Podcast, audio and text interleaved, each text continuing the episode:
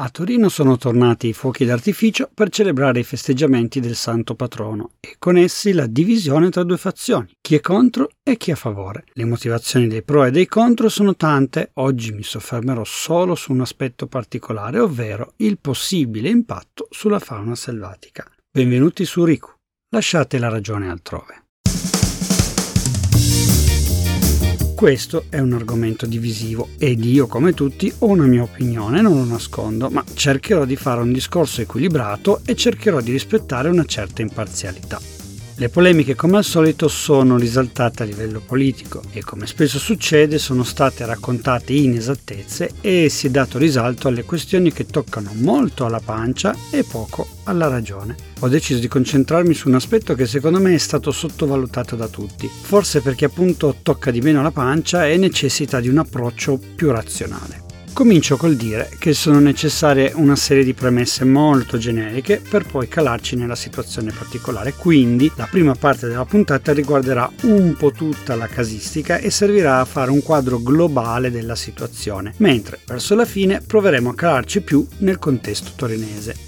Una questione non da poco è che mentre sono numerosi gli studi che danno risposte inequivocabili sui danni prodotti dai fuochi d'artificio sugli animali domestici, scarseggiano quelli che analizzano i danni arrecati alla fauna selvatica.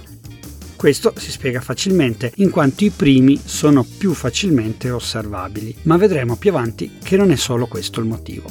Essendoci quindi pochi studi, diventa difficile trovare degli aspetti comuni, quindi è complicato utilizzarne i risultati in modo generalizzato, in quanto gli studi riguardano situazioni specifiche e ci siamo già detti in altre puntate che in natura le variabili sono tante, quindi ogni situazione rischia di essere un caso a sé. Da qui una precisazione, ovvero che personalmente diffido da chi giunge a conclusioni tranchant, così come diffido dalle dichiarazioni fatte da chi a priori deve sostenere una tesi, ovvero da una parte le associazioni animaliste e dall'altra quella parte del mondo della comunicazione che sostiene a priori lo svolgimento di questo tipo di manifestazioni per svariati motivi. Dobbiamo quindi accontentarci di quel che c'è?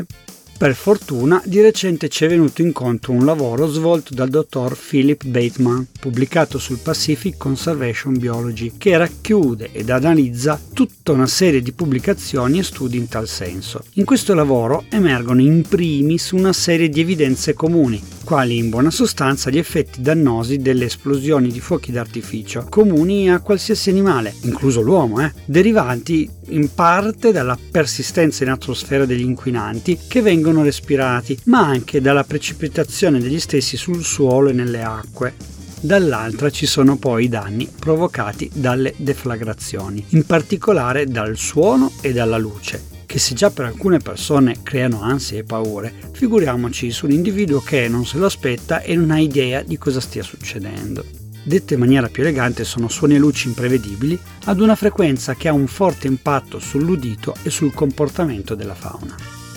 Lo studio più conosciuto dagli addetti ai lavori in ambito europeo è quello svolto nei Paesi Bassi, dove dalle rilevazioni di tre radar meteorologici si è osservato il volo di centinaia di migliaia di uccelli durante eventi pirotecnici legati ai festeggiamenti del Capodanno. Ma osservazioni molto simili a queste sono state effettuate in tutto il nord ed est Europa, dove gli uccelli, che in inverno sono naturalmente radunati in dormitori presso grandi aree umide, vengono letteralmente sconvolti nel giro di pochi minuti. Una ulteriore revisione di queste osservazioni ha dimostrato come in realtà gli uccelli in cattività abbiano una reazione più contenuta agli spettacoli pirotecnici, così come gli uccelli di bosco siano meno propensi alla fuga rispetto a quelli acquatici e per contro vadano incontro a una più violenta alterazione dei battiti cardiaci.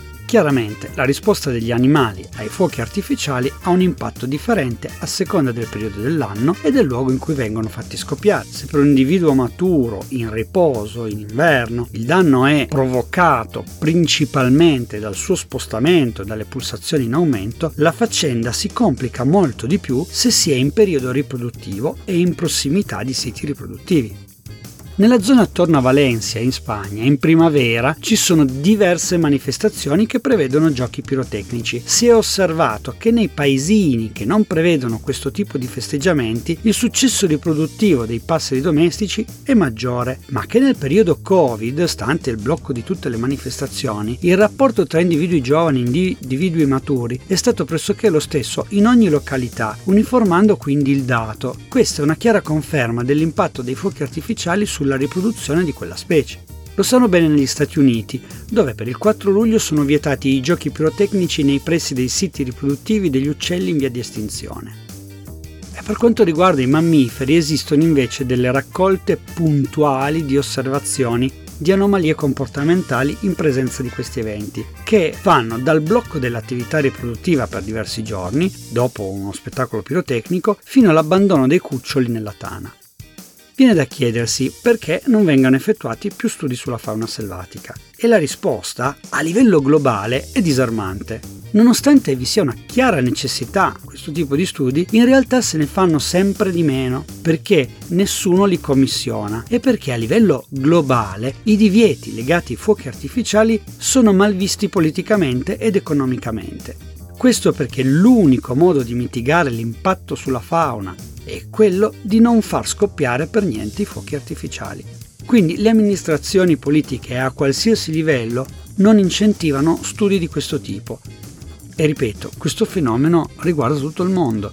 Si sfruttano così eh, i numerosi dati presenti sugli studi di animali domestici per provare a trasporli quando si può sulla fauna selvatica. Ma è altrettanto noto appunto che gli animali domestici in qualche modo si possono abituare agli impatti dettati da luce e rumore. Rimangono invece i danni prodotti dall'inquinamento di tipo chimico, in particolare dai perclorati e dai metalli pesanti. Ma è altrettanto vero che oggigiorno esistono i cosiddetti fuochi d'artificio ecologici, molto più costosi di quelli normali, ma più sicuri per quanto riguarda quest'ultimo aspetto.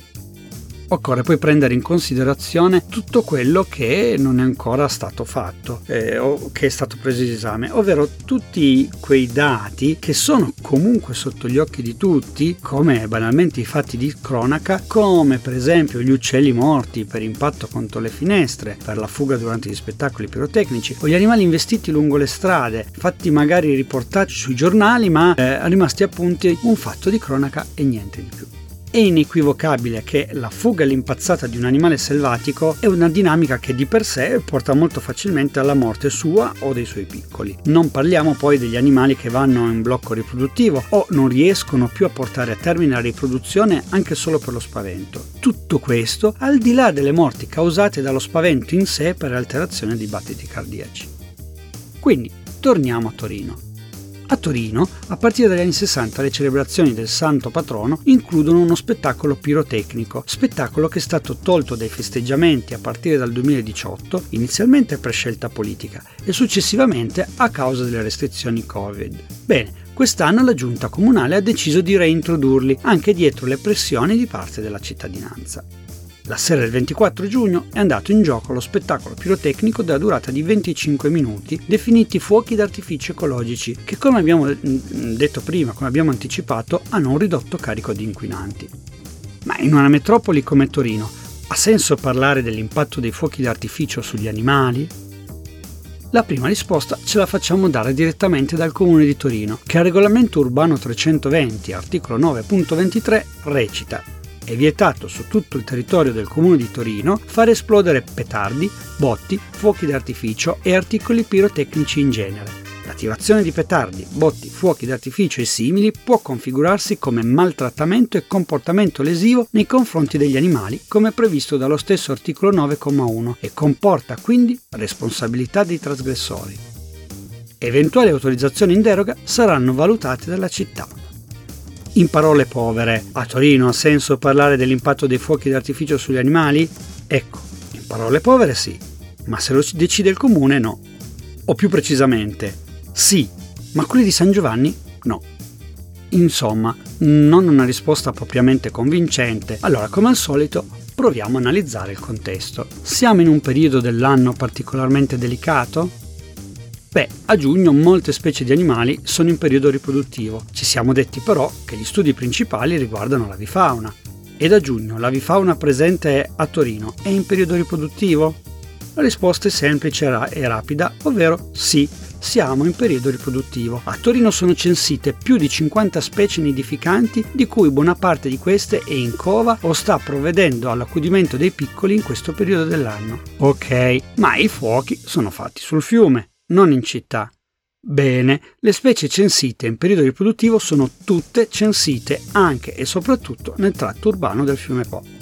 Ma nell'analisi del contesto non esiste solo il fiume, non esiste solo l'abitato, perché i fuochi vengono fatti esplodere a ridosso della collina, ormai ricoperta da boschi, con presenza di specie più tipiche di questi ambienti. E come ci eravamo detti, le specie che frequentano gli ambienti boschivi hanno un minore istinto alla fuga, ma vanno più facilmente incontro alla morte. Non abbiamo quindi uno studio specifico che ci dice quale impatto hanno i fuochi di San Giovanni sulla fauna selvatica a Torino. Ma abbiamo tutta una serie di indizi che ci suggerisce che i fuochi artificiali a San Giovanni potrebbero avere un notevole impatto sulla fauna selvatica. Se vogliamo ragionare in modo esaustivo, condizionale e prudenza sono necessari nel fare qualsiasi affermazione. Come ho detto in premessa, in natura il contesto è importantissimo, non si può negare che i fuochi a abbiano un impatto sulla fauna selvatica, ma non possiamo affermare in quale misura questo impatto incida. Per questo vorrei fare una riflessione ulteriore, semplice quanto banale. Se non esiste uno studio che ci confermi una valutazione che sembra abbastanza evidente, forse sarebbe il caso che il Comune di Torino ne commissionasse uno prima di svolgere la prossima manifestazione. Ci siamo detti, però, che di norma chi amministra non ha alcun interesse a dimostrare un qualcosa che potrebbe produrre dei divieti scomodi, anche se, come abbiamo visto, in realtà i divieti ci sarebbero già. Allora la domanda che viene spontanea è: perché lo studio non viene commissionato dai portatori di interessi opposti all'amministrazione? Lo so, poi mi date del polemico, ma la domanda mi sembra lecita. Le associazioni animaliste hanno già promesso azioni legali nei confronti dell'attuale amministrazione. Anziché investire in altosonanti battaglie legali, perché le associazioni animaliste non finanziano una ricerca fatta da un ente accreditato in tal senso? E con questa domanda passo alla rubrica finale. Il profilo social consigliato questa settimana è perfettamente in tema.